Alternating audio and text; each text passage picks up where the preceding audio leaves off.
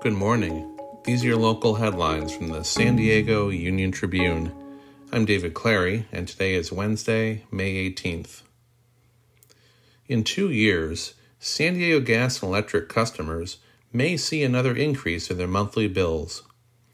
If approved by the California Public Utilities Commission, SDG&E anticipates typical residential electric customers will see their bills go up 5.6% compared to estimated 2023 rates.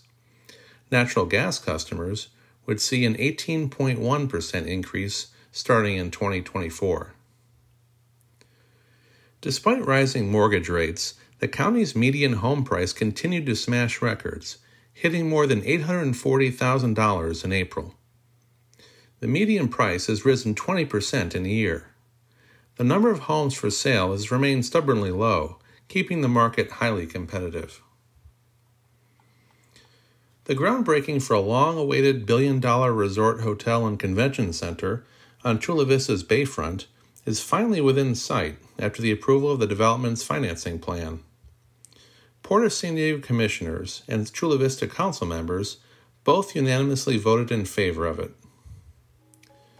You can find more news online at san diego uniontribune.com. And for more on the biggest stories of the day, listen to our podcast, The San Diego News Fix. Thanks for listening.